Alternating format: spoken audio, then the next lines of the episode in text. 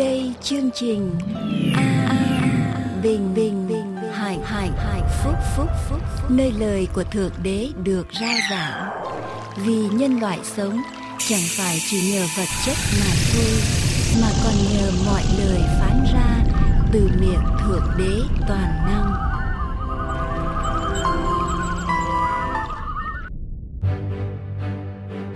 Truyền hình An Bình Hạnh Phúc xin kính chào quý khán thính giả thân mến và xin kính chúc quý vị một mùa Giáng sinh thật vui tươi và một năm mới bình an, hạnh phúc và tràn đầy ơn phước Chúa.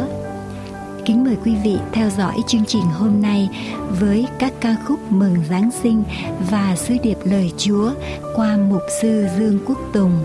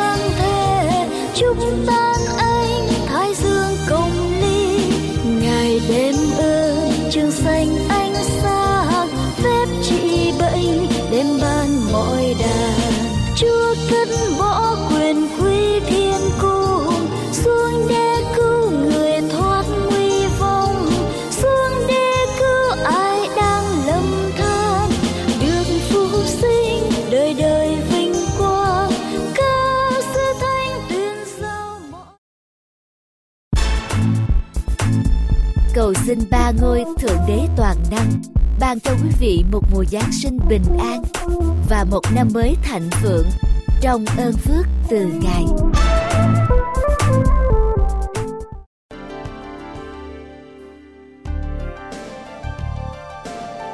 Xin kính mời quý vị vào mạng của An Bình Hạnh Phúc tại địa chỉ anbinhhanhphuc.com, anbinhhanhphuc.com để tiếp tục theo dõi các sứ điệp lời Chúa cũng như xem các nghiên cứu và các sưu tầm hữu ích cho đời sống hàng ngày tại địa chỉ anbinhhanhphuc.com, anbinhhanhphuc.com.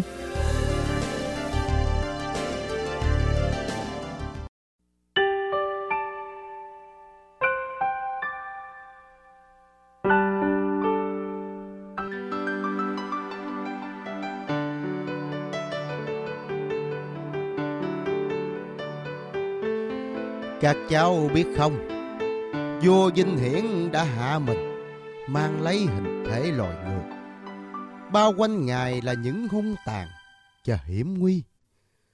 Sự vinh quang của Ngài đã bị che khuất, hầu cho sự uy nghi của dung quang Ngài không phải là đối tượng để lôi kéo sự chú ý của con người. Ngài lánh xa tất cả các sự phô trương bề ngoài, giàu sang, danh vọng thế gian cùng sự cao trọng của con người không thể cứu được một linh hồn nào khỏi sự chết. Ông ơi, vậy Đức Chúa Trời có kế hoạch nào để bày tỏ chương trình cứu rỗi vĩ đại của Chúa cho thế gian hả ông? Chị quên rồi sao? Trong sách Văn đoạn 3 câu 16, Chúa có phán: vì Đức Chúa Trời yêu thương thế gian đến nỗi đã ban con một của Ngài, hầu cho hễ ai tin con ấy không bị hư mất mà được sự sống đời đời. Cháu của ông giỏi lắm. Đúng vậy đó các cháu à. Chính vì vậy mà Chúa Giê-xu có chủ đích là không mời gọi con người đến với Ngài qua một sự hấp dẫn nào của thế gian.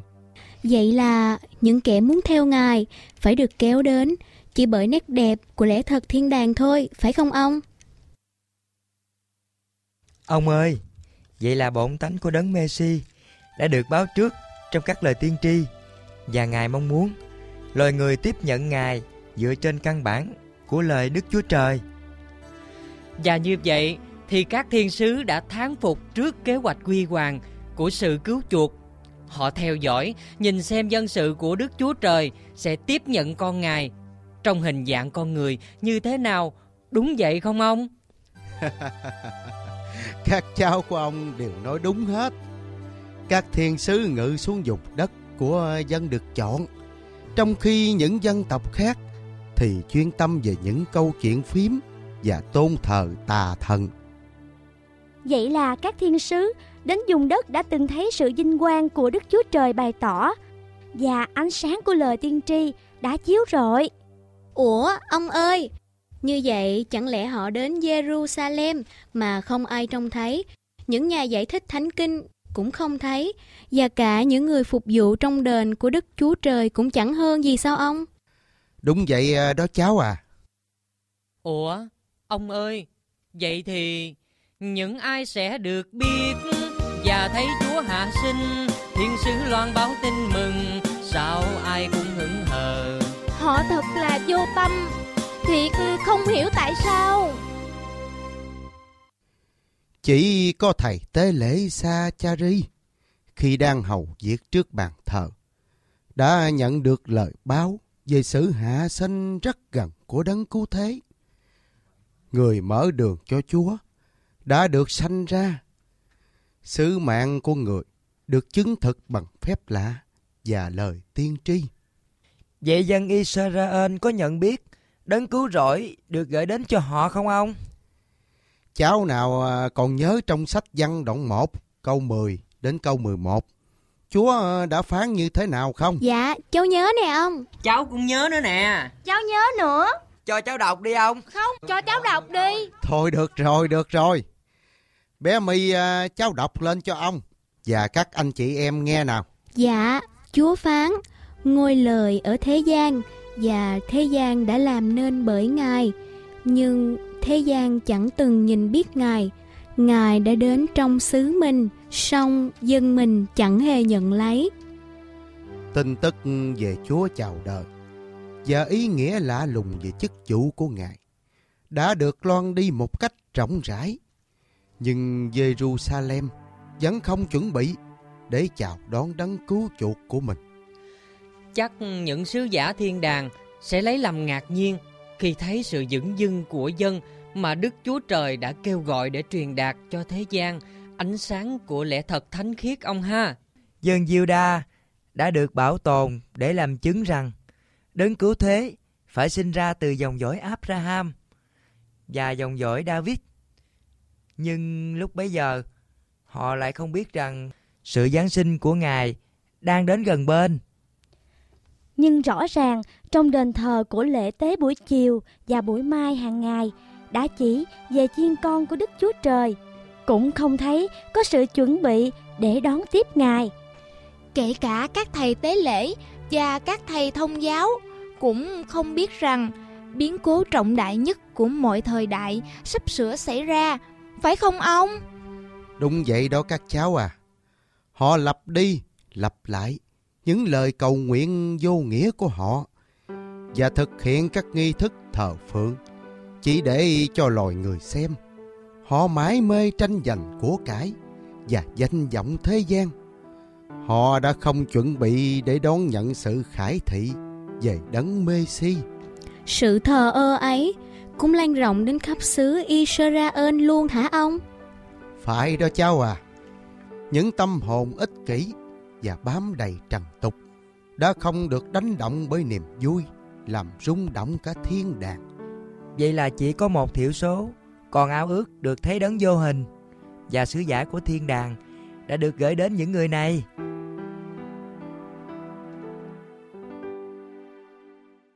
Các thiên sứ đi theo Joseph và Ma-ri khi họ hành trình từ nơi cư trú ở Nazareth đến thành David. Chiếu chỉ của hoàng đế La Mã bắt phải lập sổ dân, toàn lãnh thổ rộng lớn được truyền đạt tới tận những người sống tại những vùng đồi núi Galilee xa xôi. Như ngày xưa, hoàng đế Siru được kêu gọi lên ngôi cai trị thế giới để người trả lại tự do cho dân sự của Đức Chúa Trời bị bắt làm phu tù, phải không ông? Thì cũng vậy cháu à.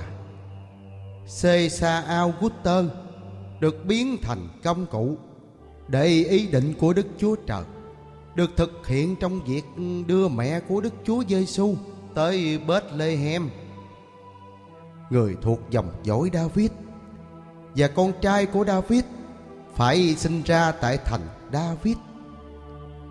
Vì có lời tiên tri nói rằng: hỡi Bethlehem, Ép-ra-ta, ngươi ở trong hàng ngàn Giu-đa là nhỏ lắm, song từ nơi ngươi sẽ ra cho ta một đấng cai trị trong Israel, gốc tích của Ngài.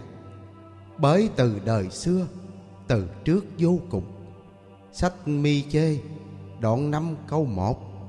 Nhưng theo cháu biết, tại thành phố của hoàng tộc này, Joseph và Ma-ri không được công nhận và không được tôn trọng ông ơi.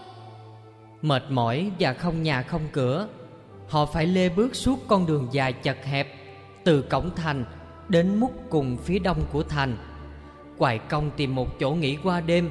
Những nhà trọ đông đúc không có được một căn phòng cho họ.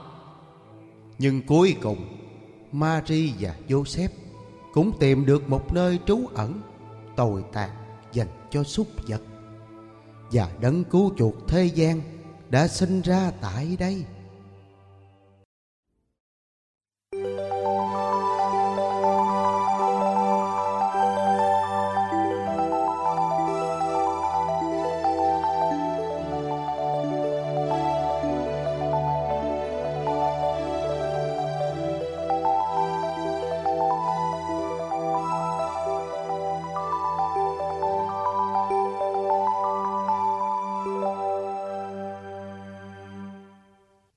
Ta sẽ rót nước trên kẻ khác và làm cho suối chảy nước khô, Ánh sáng soi nơi tối tăm cho người ngay thẳng.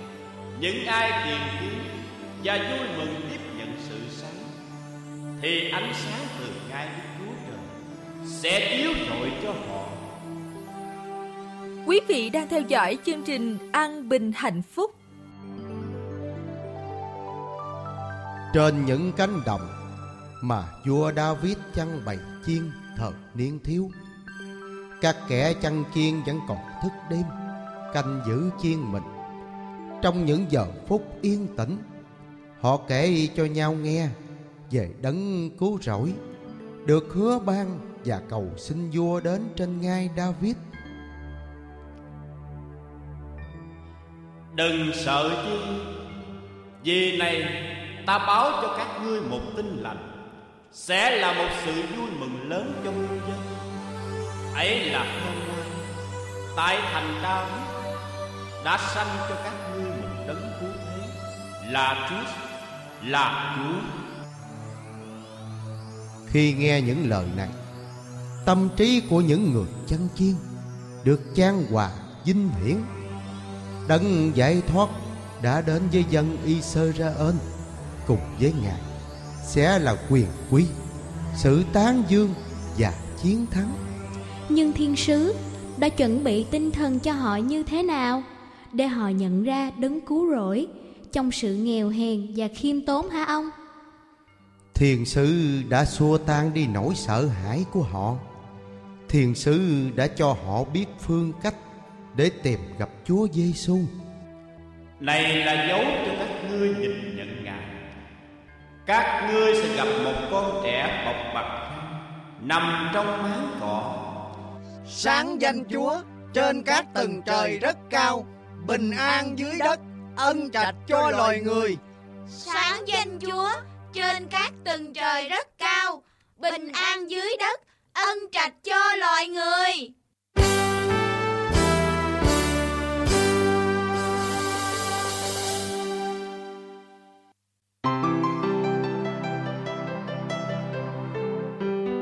Ông ơi, ước chi ngày nay nhân loại có thể nhận ra được bài hát đó. Lời ca, điệu nhạc ấy sẽ vang vọng mãi cho tới ngày cùng thế tận và văng vẳng cho đến tận cùng trái đất. Ông ơi, con nghe sướng vui làm sao, như muốn hát ca reo mừng. Giang chúng danh Đức Chúa Trời ban con, Ngài hạ xuống dương gian. Bấy lâu khát khao mong chờ, ôi bây giờ hạnh phúc sướng vui.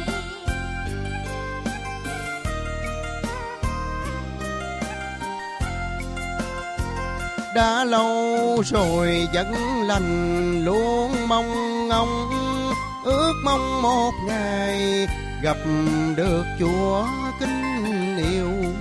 Dời đi khát khao trong lòng, chúc tụng danh Ngài, hát vang lên lời ca. Nay ước mong đã thỏa lòng, còn gì bằng Chúa là tình yêu.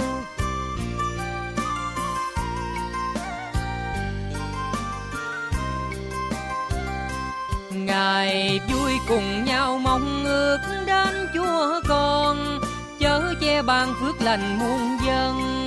Danh Ngài luôn nêu cao, chúng con dâng lời và đầy đức tin sẽ luôn hướng về Chúa con.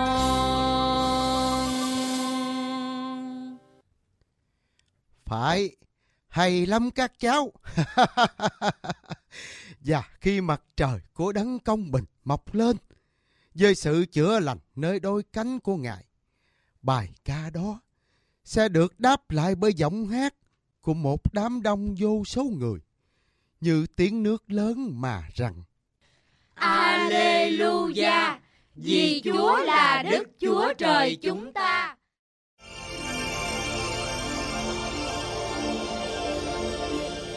Vậy bây giờ chúng ta làm gì đây? Còn làm gì nữa chứ?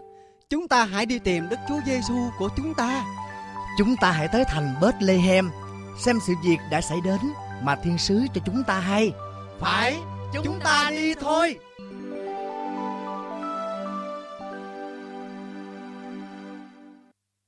thiên đàng và hạ giới của ngày nay cũng chẳng xa cách gì hơn thiên đàng và hạ giới khi các kẻ chăn chiên nghe được bài ca của thiên thần.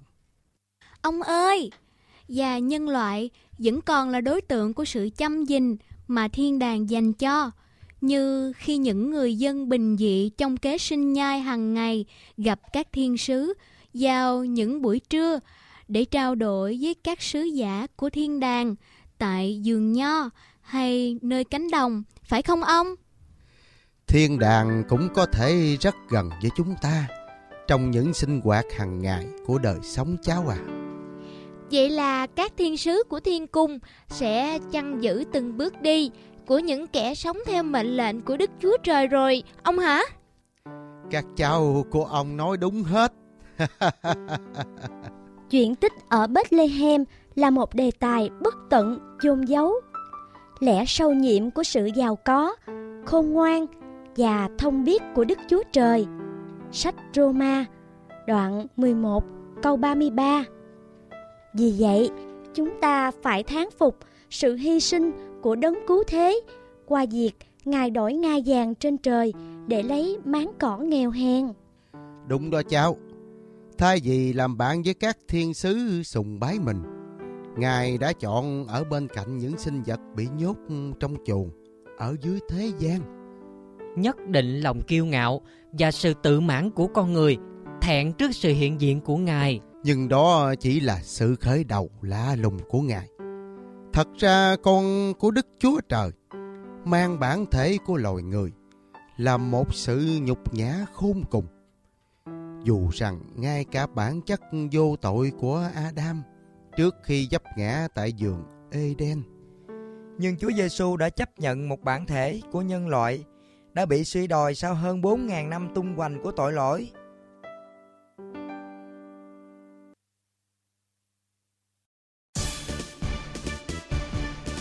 Sa-tan khi còn ở thiên đàng đã căm thù đấng cứu thế vì địa vị của Ngài trong hoàng cung của Đức Chúa Trời. Nó còn thù ghét Ngài hơn nữa khi nó bị đánh đuổi khỏi thiên đàng.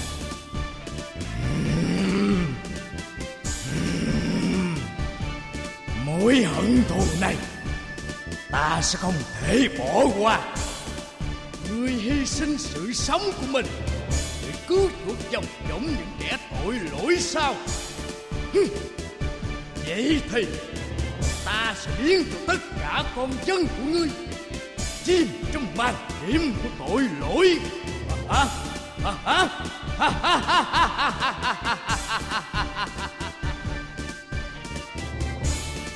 Nhưng Đức Chúa Trời vẫn để cho con của Ngài hạ sanh làm một hài nhi yếu đuối và mỏng manh vào trong một thế giới mà Sa-tan đã tuyên bố thuộc về chủ quyền của nó.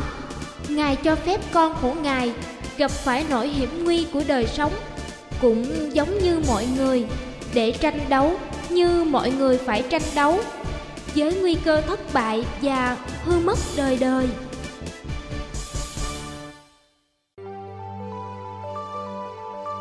Tấm lòng người cha trần thể thương con của mình, người ngắm nhìn gương mặt của trẻ và đứng động khi nghĩ đến nỗi hiểm nguy trong cuộc sống mà con mình phải đương đầu. Người mong muốn che chở cho đứa con yêu dấu của mình khỏi quyền lực của Sa-tan, giữ cho con mình khỏi gặp những cám dỗ và xung đột.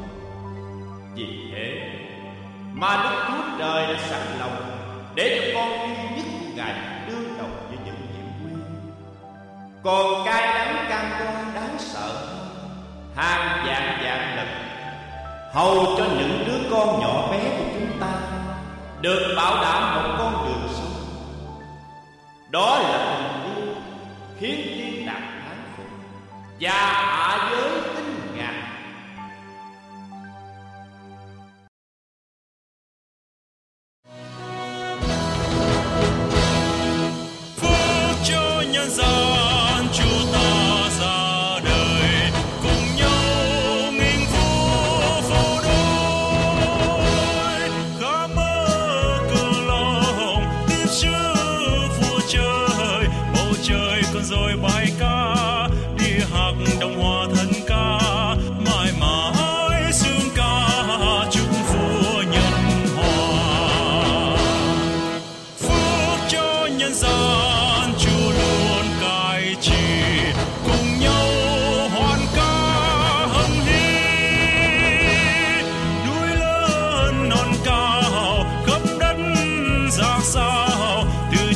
cơn rền mọi nơi vang hòa nhạc điều đầy vơi hoa mà hái khung ca Chúa ta ra đời. Chúa đến tiêu diệt tay sạch mọi tội, dẹp tan gai gông trên đất, chuỗi phước ngọt ngào khắp chốn ra sao. Vùng nào hoa đời con vương ơn Ngài tràn ngập tình thương, tràn mãi suối thiên Chúa ta vô lượng.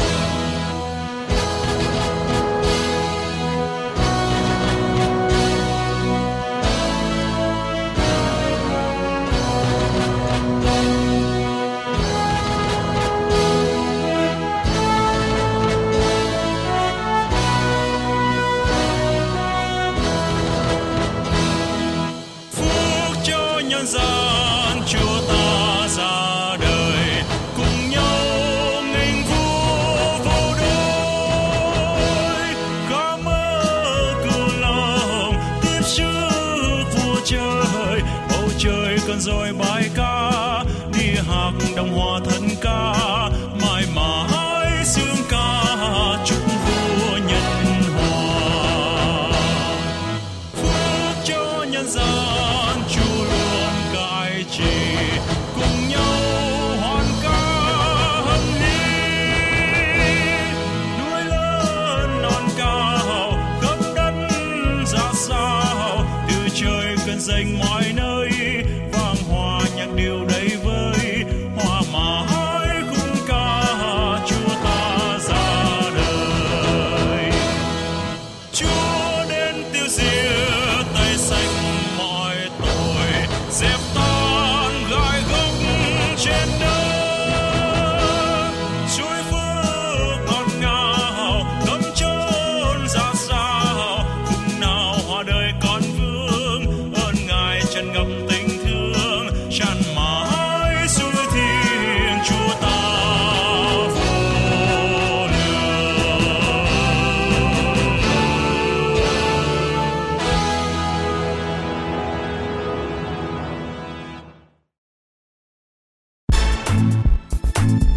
Cầu xin Ba Ngôi Thượng Đế Toàn Năng ban cho quý vị một mùa Giáng sinh bình an và một năm mới thịnh vượng trong ơn phước từ Ngài.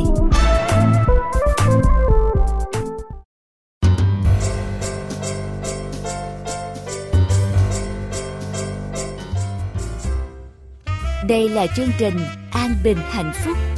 Để tiếp tục chương trình, xin kính mời quý vị theo dõi phần giảng luận qua mục sư Dương Quốc Tùng.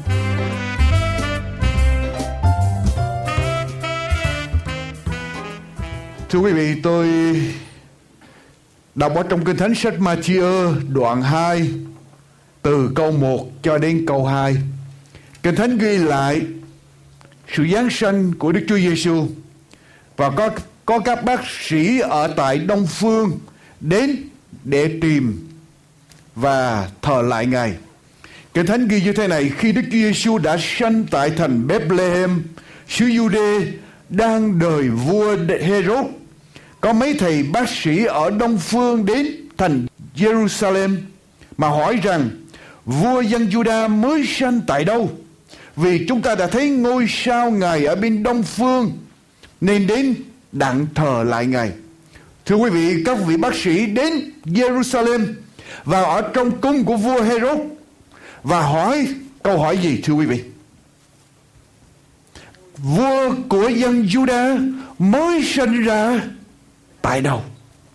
Vua của dân Giu-đa mới sinh ra tại đâu? Và chúng ta đến để đặng thờ lại Ngài. Thưa quý vị, tại sao các thầy bác sĩ lại hỏi vua Hêrốt câu này: vua dân Giu-đa mới sinh ra tại đâu? Nếu chúng ta đọc lại ở trong lịch sử nghiên cứu cho biết, thì các bác sĩ, đây là những thành phần trí thức, những thành phần nắm uy quyền ở tại, có lẽ là tại những quốc gia ở tại Iran, Iraq ngày hôm nay, hay là Ba Tư. Và họ là những người có tiền bạc, họ là những người có uy quyền, họ là những người có đầy đủ ở trong thế gian này, ở trong đời sống của họ. Thế nhưng họ đã vượt cả ngàn dặm, vượt qua những nguy hiểm để đến Giê-ru-sa-lem chỉ để hỏi có một câu hỏi: vua dân Giu-đa mới sanh ra tại đâu? Có nghĩa là gì ở trong câu hỏi này, thưa quý vị? Tại sao họ là những người giàu có, những người lãnh đạo, những người uy quyền, những người có tất cả trong đời sống, vật chất dư thừa, lại vượt đường xa để tìm vua dân Giu-đa đang thờ lại? Christmas Day, ngày Christmas năm 2002, ông Jack Whittaker trúng số độc đắc 314.900.000 đô la. 314.900.000 đô la. Ông là người đầu tiên ở trong lịch sử xổ số của Hoa Kỳ trúng một số tiền lớn như vậy mà không cần chia ra với ai hết, một mình ông. Và thay vì nhận số tiền mỗi tháng đưa đến cho ông chấp nhận lấy một lần lump sum và đem về nhà với một số tiền là 113 triệu sau khi đã trả hết tất cả thuế. 113 triệu. Nếu quý vị có được ở trong tay 113 triệu, quý vị nghĩ mình sẽ làm gì? Quý vị nghĩ rằng đời sống của mình sẽ hạnh phúc hơn, sẽ tốt đẹp hơn? Quý vị ai cũng ao ước một số tiền lớn như vậy, phải không thưa quý vị? Ở trong chúng ta ai cũng ao ước trúng một số tiền lớn như vậy thì đời sống của chúng ta sẽ hạnh phúc vui thỏa hơn. Người ta nói rằng có tiền mua tiên cũng được. Tôi không biết rằng có mua tiên được hay không, nhưng ít nhất mua được những cái gì mà trong thế gian này có thể cho, phải không? Cho nên ai cũng có thể ước điều đó. Quý vị nghe tiếp. 2 năm sau, đó là năm 2002, 2 năm sau, ngày 14 tây tháng 12 năm 2004, hãng CNN loan ri một thông tin như sau: vợ của người trúng số lottery đem về nhà một số tiền giàu nhất ở trong lịch sử xổ số của Hoa Kỳ đã tuyên bố như sau: tôi rất hối hận vì chồng tôi đã mua vé số và trúng 314.900.000 đô la. Tôi ước gì chuyện đó đừng xảy ra. Tôi ước gì tôi xé bỏ tấm giấy số đó khi tôi biết chồng tôi trúng số ngày hôm đó. Từ cái ngày trúng số cho đến ngày nay được 2 năm, chồng tôi đã bị bắt 2 lần vì tội lái xe say rượu và bị tòa buộc phải đi học để cai rượu, bị tố là đánh một người quản lý của một quán bar, và trong 2 vụ đang bị 2 vụ kiện vì rắc rối ở trong một cái hộp đêm night club và ở trong một cái trường đua race track. Nhà ở, văn phòng, xe của ông lúc nào cũng bị trộm cắp viếng rất là nhiều lần. Và ngay cả cháu gái của ông bị giết cách đây vài tuần. Vì bị giết theo trong bản tin đó, bị giết vài tuần, và nội vụ đang ở trong vòng điều tra.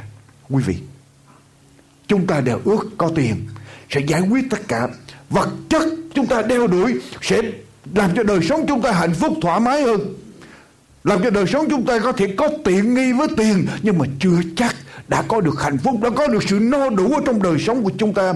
Theo Viện Nghiên cứu National Institute of Mental Health, đây là viện nghiên cứu về bệnh tâm thần quốc gia Hoa Kỳ, tiến sĩ John Cohn và các đồng nghiệp đã làm một cuộc nghiên cứu như sau. Họ đóng một cái chuồng, ở trong đó cái chuồng đó khoảng 3 thước vuông hay là 9 bộ vuông. Ở trong vòng 2 năm rưỡi, họ nuôi ở trong cái chuồng đó 8 con chuột. Và từ 8 con chuột đó, trong 2 năm rưỡi, nó phát triển ra, nó sinh nở ra 2.200 con. Thưa quý vị, từ 8 con lên 2.200 con. Tất cả trong cái xã hội loài chuột này có đầy đủ thức ăn, nước uống và mọi nhu cầu của đời sống. Tất cả mọi sự, tình trạng vệ sinh, bệnh tật được kiểm soát rất tốt đẹp. Nhưng quý vị biết chuyện gì xảy ra? Các nhà nghiên cứu quan sát và thấy được điều sau. Những con chuột trưởng thành sau đó, những con chuột trưởng thành kết tụ lại thành từng nhóm khoảng 12 con. Những con chuột đực Thay vì nằm ở trong vai trò lãnh đạo của mình để bảo vệ ranh giới của mình, bây giờ trở nên thụ động, lười biếng. Những con chuột cái trở nên hung dữ và đẩy những con chuột con ra ngoài, ra xa mình. Và những con chuột con bây giờ không có nơi sinh hoạt. À, trong một cái xã hội như vậy, trở nên lười biếng, ăn uống, ngủ tỉa lông và không còn có một sự hăng say, chỉ biết thụ hưởng, không còn biết tranh đấu. Và chuyện gì xảy ra từ 2 năm rưỡi cho đến 2 năm rưỡi sau, tức là 5 năm. Trong vòng 5 năm, cả loài chuột đều bị diệt chủng, tất cả đều chết hết. Dù rằng thức ăn, thức uống, mọi nhu cầu được cung cấp đầy đủ và không hề có bệnh tật. Quý vị, chuyện gì xảy ra cho loài người, cho xã hội loài người chúng ta, nếu tất cả mọi người chỉ biết đeo đuổi vật chất? Chuyện gì sẽ xảy ra cho xã hội loài người chúng ta, cho tinh thần của chúng ta, cho gia đình của chúng ta, nếu tất cả chúng ta chỉ biết đeo đuổi vật chất, chỉ sống để thụ hưởng và sống ở trong sự ngột ngạt của vật chất? Chúng ta sẽ bị diệt chủng nếu chúng ta chỉ sống vì vật chất. Tâm lý gia Kajun nói như thế này: 1/3 bệnh nhân của tôi bị khủng hoảng về tinh thần vì bị trống vắng, vô nghĩa ở trong cuộc sống. Điều này diễn tả được bệnh thần kinh thông thường xảy ra trong xã hội chúng ta hôm nay. Chúng ta có đầy đủ vật chất, nhưng ở bên trong lòng của chúng ta trống rỗng. Chúng ta có đầy đủ vật chất, nhưng bên trong chúng ta không có một chỗ nào cho đấng tạo hóa của chúng ta. Chúng ta nghĩ rằng có tiền sẽ giải quyết được tất cả mọi sự. Nhưng tôi nói với quý vị, chỉ đến một mức độ nào đó, tiền có thể đem lại đời sống chúng ta sự ổn thỏa. Tiền đem lại cho đời sống chúng ta sự tiện nghi, nhưng mà tiền không giải đáp được tất cả mọi sự. Tiền có thể giúp cho chúng ta mua ngôi nhà sang đẹp, nhưng mà chưa chắc tiền tạo được hạnh phúc ở bên trong gia đình, phải không thưa quý vị? Tiền có thể giúp cho chúng ta mua những chiếc giường thật là êm, nhưng chưa chắc tiền giúp cho chúng ta có một giấc ngủ ngon. Tiền có thể giúp cho chúng ta mua những cao lương mỹ vị, nhưng chưa chắc với những cao lương mỹ vị đó, quý vị sẽ ăn ngon miệng mình. Tiền có thể giúp cho chúng ta đi ra có những trò giải trí để tìm niềm vui, nhưng chưa chắc ngồi ở trước những trò giải trí đó chúng ta có được niềm vui ở trong tâm hồn của chúng ta. Con người cần ăn uống, cần nhu cầu về sinh lý, cần bảo đảm tương lai, cần gia đình bạn bè, cần xã hội, nhưng trên hết con người cần tâm linh. Đó là lý do tại sao, thưa quý bạn chị em, lý do tại sao các vị bác sĩ ở Đông Phương họ vượt cả 1000 dặm. Họ từ bỏ tất cả tiện nghi ở trong đời sống, họ từ bỏ cái quyền bảo đang có, họ từ bỏ tất cả vật chất họ đang có, chấp nhận để đi tìm, và đi tìm vua dân Giu-đa mới sinh ra tại đâu, để họ đến thờ lại vua dân Giu-đa. Vì vật chất không thỏa đáp tất cả mọi nhu cầu ở trong tâm hồn của chúng ta. Cho nên tôi nói quý vị, nếu quý vị ngồi đây, quý vị nghe tôi, nếu chúng ta cứ mãi đeo đuổi vật chất, tôi nói quý vị có một ngày chúng ta sẽ điên.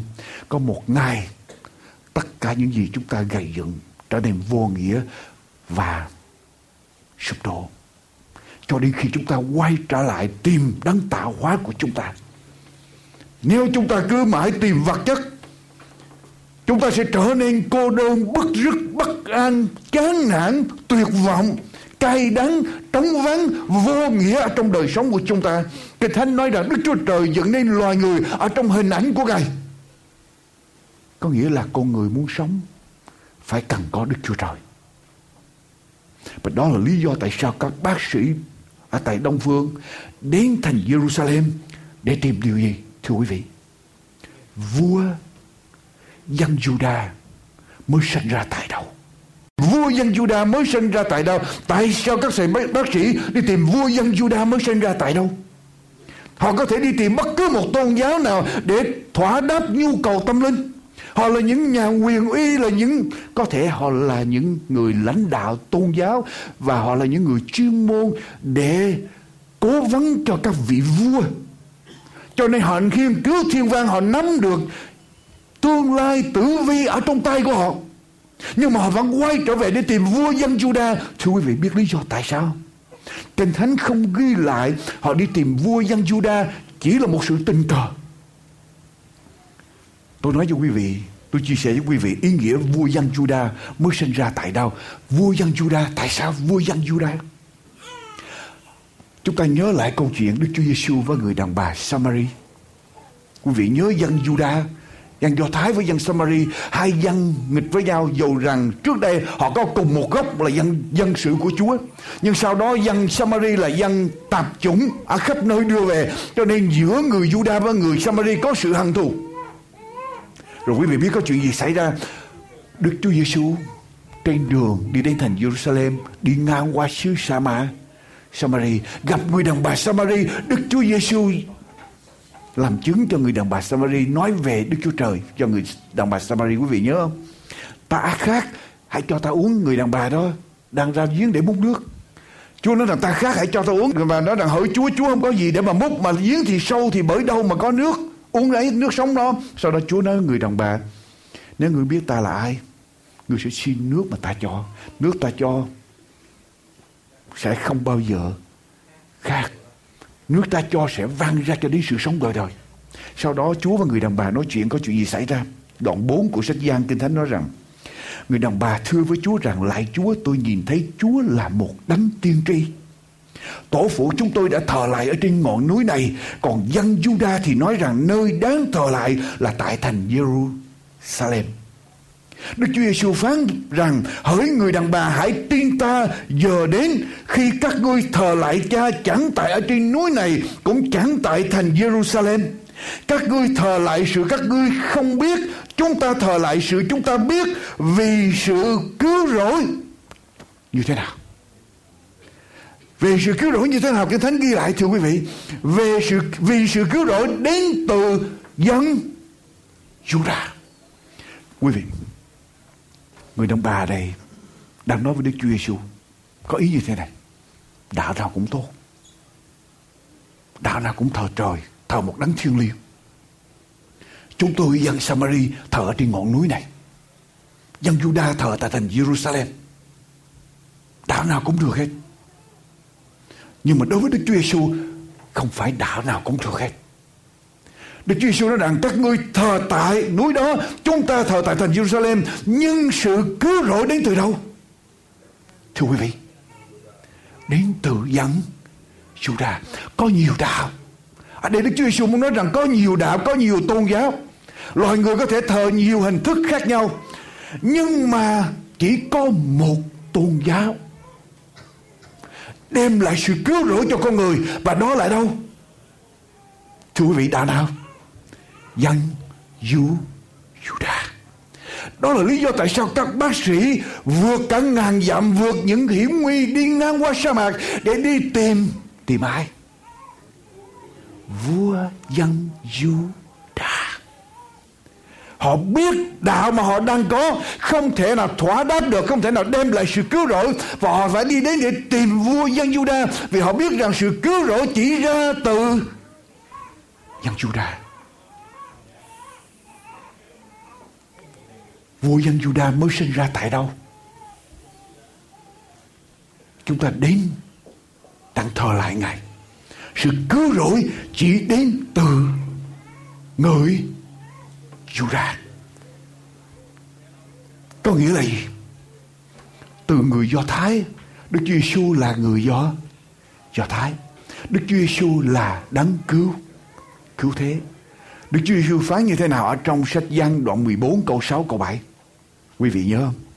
Khi Thomas đến hỏi Chúa, Chúa đi đâu để chúng con đi theo? Chỉ được cho chúng tôi biết. Chúa nói như thế nào? Ta là đường đi, lẽ thật và sự sống. Không bởi ta thì không ai được đến cùng cùng cha. Wait a minute, quý vị. Đức Chúa Giê-xu nói như thế nào? Ta là đường đi, là lẽ thật và là sự sống. Có mấy điều ở trong Đức Chúa Giê-xu? 3 điều. Đức Chúa Giê-xu khẳng định 3 vị bác sĩ ở Đông Phương đi đến xứ Giu-đa để tìm vua dân Giu-đa, và Đức Chúa Giê-xu nói rằng sự cứu rỗi chỉ đến từ người Giu-đa. Và Đức Chúa Giê-xu nói rằng ta là vua của dân Giu-đa, ta là đường đi, lẽ thật và sự sống. Không bởi ta thì không ai được đến cùng Đức Chúa Trời toàn năng. Chẳng có một sự cứu rỗi trong một đấng nào khác, vì ở dưới trời này không có danh nào để cho người nhờ vào đó để được cứu, ngoại trừ một danh, là danh của vua dân Giu-đa, tức là ai? Đức Chúa Giê-xu. Ngày hôm nay người ta nói rằng nhiều đạo, nhiều tôn giáo nào cũng được, điều nào cũng đúng. Tôi xin lỗi, đó là chuyện chúng ta nghĩ, con người nghĩ. Nhưng Đức Chúa Trời thì chỉ nói rằng chỉ có một con đường, và con đường đó là qua Đức Chúa Giê-xu. Quý vị, tại sao Chúa nói rằng ta là đường đi, lẽ thật và sự sống?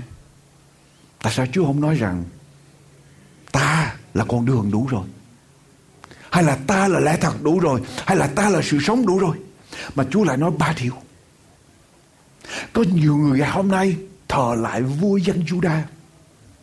Trước hết, tôi lập trở lại, trước hết chỉ có một con đường để đến với Đức Chúa Trời, đến với đấng tạo hóa của chúng ta. Quay trở lại với đấng tạo hóa, chỉ có một con đường, và con đường đó là qua Đức Chúa Giê-xu. Nhưng mà con đường đó gồm có gì? Con đường đó phải có con đường, có lối đi, có hướng đi, và con đường đó phải có lẽ thật, và con đường đó phải có sự sống. Quý vị có thể biết con đường, nhưng mà quý vị không đi ở trên con đường để tìm lẽ thật, thì con đường nó có dẫn đến đâu không? Có dẫn đến sự sống được không? Nhưng mà quý vị có những người nói rằng tôi có sự sống mà tôi không biết con đường, không ở trên con đường, không nắm được lẽ thật của Chúa, nhưng mà nói rằng tôi tin Chúa và tôi có sự sống. Quý vị nghĩ là chúng ta có được sự sống không? Sẽ không bao giờ có được, vì Đức Chúa Giê-xu nói rằng ta là đường đi, là bắt đầu bước thứ nhất, đường đi để dẫn các ngươi biết đến lẽ thật, và khi các ngươi biết lẽ thật, các ngươi sẽ có sự sống.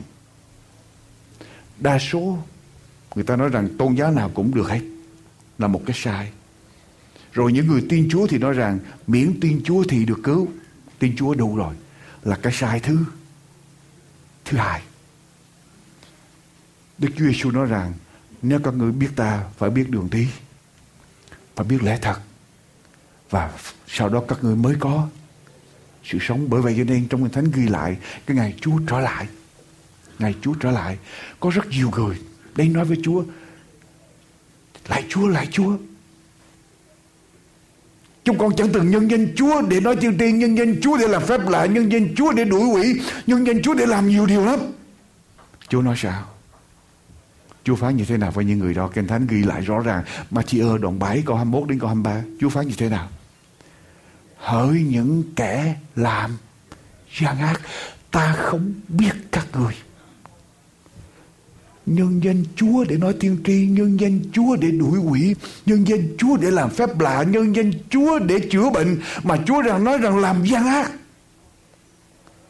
How can it be? Làm sao có thể có được chiều đó, thưa quý vị?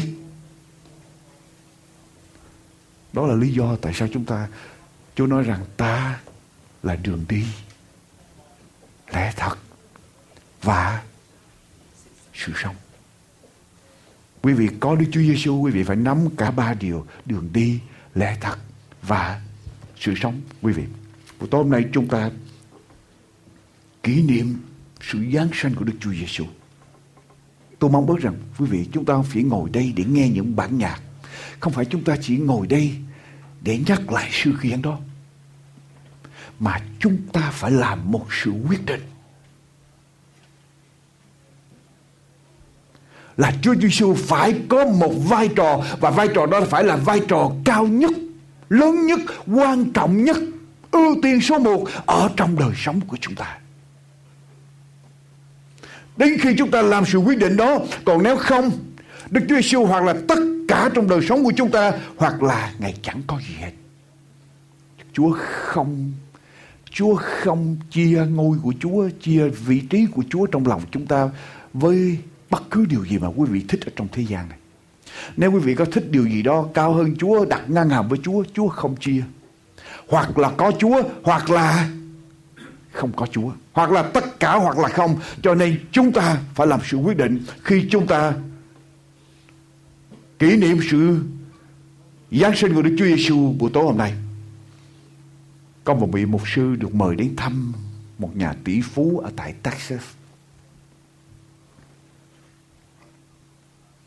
Sau bữa ăn, người giàu này dẫn mục sư đi viếng tài sản của mình. Họ tiến lên một ngọn đồi, nhìn ra bốn hướng. Bây giờ nhà chị tỷ phú mới chỉ về một hướng và nói với mục sư thấy không? Mục sư thấy những giếng dầu không? Những giếng dầu mục sư có thể nhìn cho đến khi mắt mục sư không nhìn thấy nữa những giếng dầu này, những giếng dầu hỏa này. 30 năm về trước, tôi tay trắng không có gì hết. Bây giờ tất cả những giếng dầu hỏa này đều thuộc về tôi. Mục sư thấy không? Rồi người giàu đó mới xoay qua hướng đối diện, nói với vị mục sư thấy cánh đồng lúa mì bao la bát ngát đó. Mục sư nhìn cho đến khi mục sư không thấy được nữa, tất cả những cánh đồng đó đều thuộc về tôi, tất cả đều là của tôi. Xoay qua hướng đông, người già giàu nói rằng mục sư nhìn về hướng đông, mục sư sẽ thấy nguyên cả một cánh đồng toàn là những đàn bò đang ăn cỏ ngoài đồng. Người già giàu hãnh diện và nói rằng tất cả những đàn bò này đều thuộc về tôi. Rồi người nhà giàu nhìn về hướng tây, mục sư thấy hướng đó cánh rừng thiệt đẹp.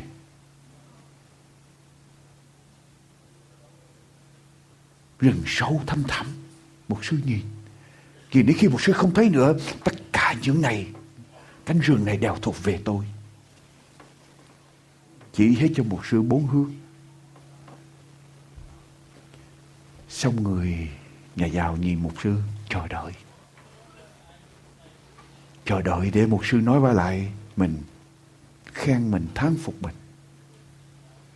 Mục sư im lặng,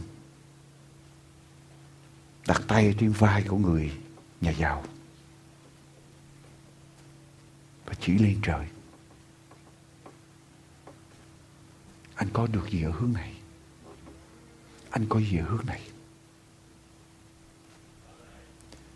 Người nhà giàu khựng lại, cặp mắt của ông trống không,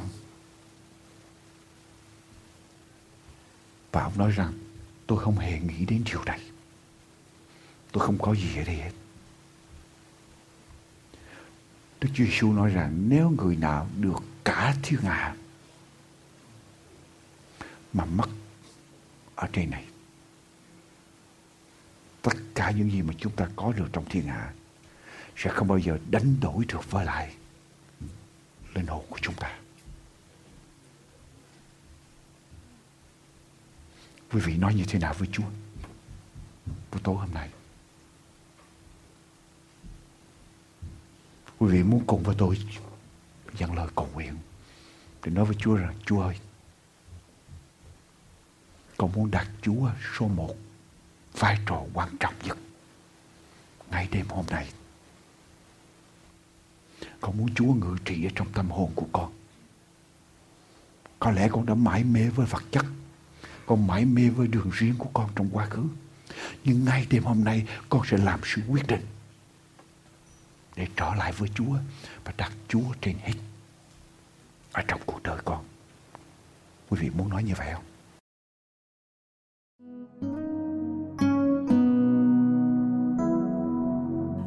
đêm xưa nơi thôn Bethlehem nghèo, Chúa đến thế giới chúng ta,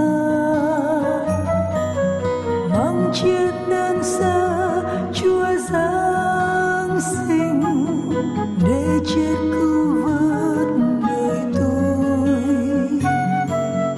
Người ơi, có biết Chúa Giêsu? Người ơi, có biết Chúa chưa? Người ơi, mau biết Chúa Giêsu, cứu ân phước an trong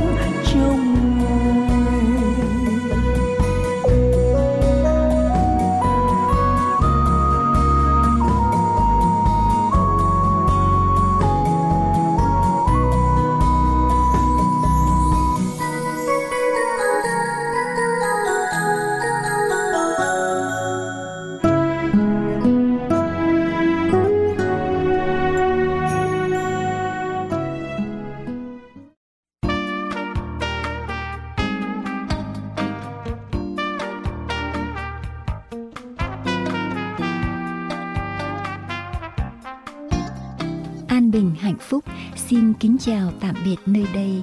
Xin quý vị tiếp tục theo dõi những chương trình vừa phát thanh hay phát hình trên mạng toàn cầu. anbinhhanhphuc.com anbinhhanhphuc.com. Nguyện cầu Chúa Toàn Năng ban ơn lành trên quý vị và gia quyến. Xin kính chào tạm biệt.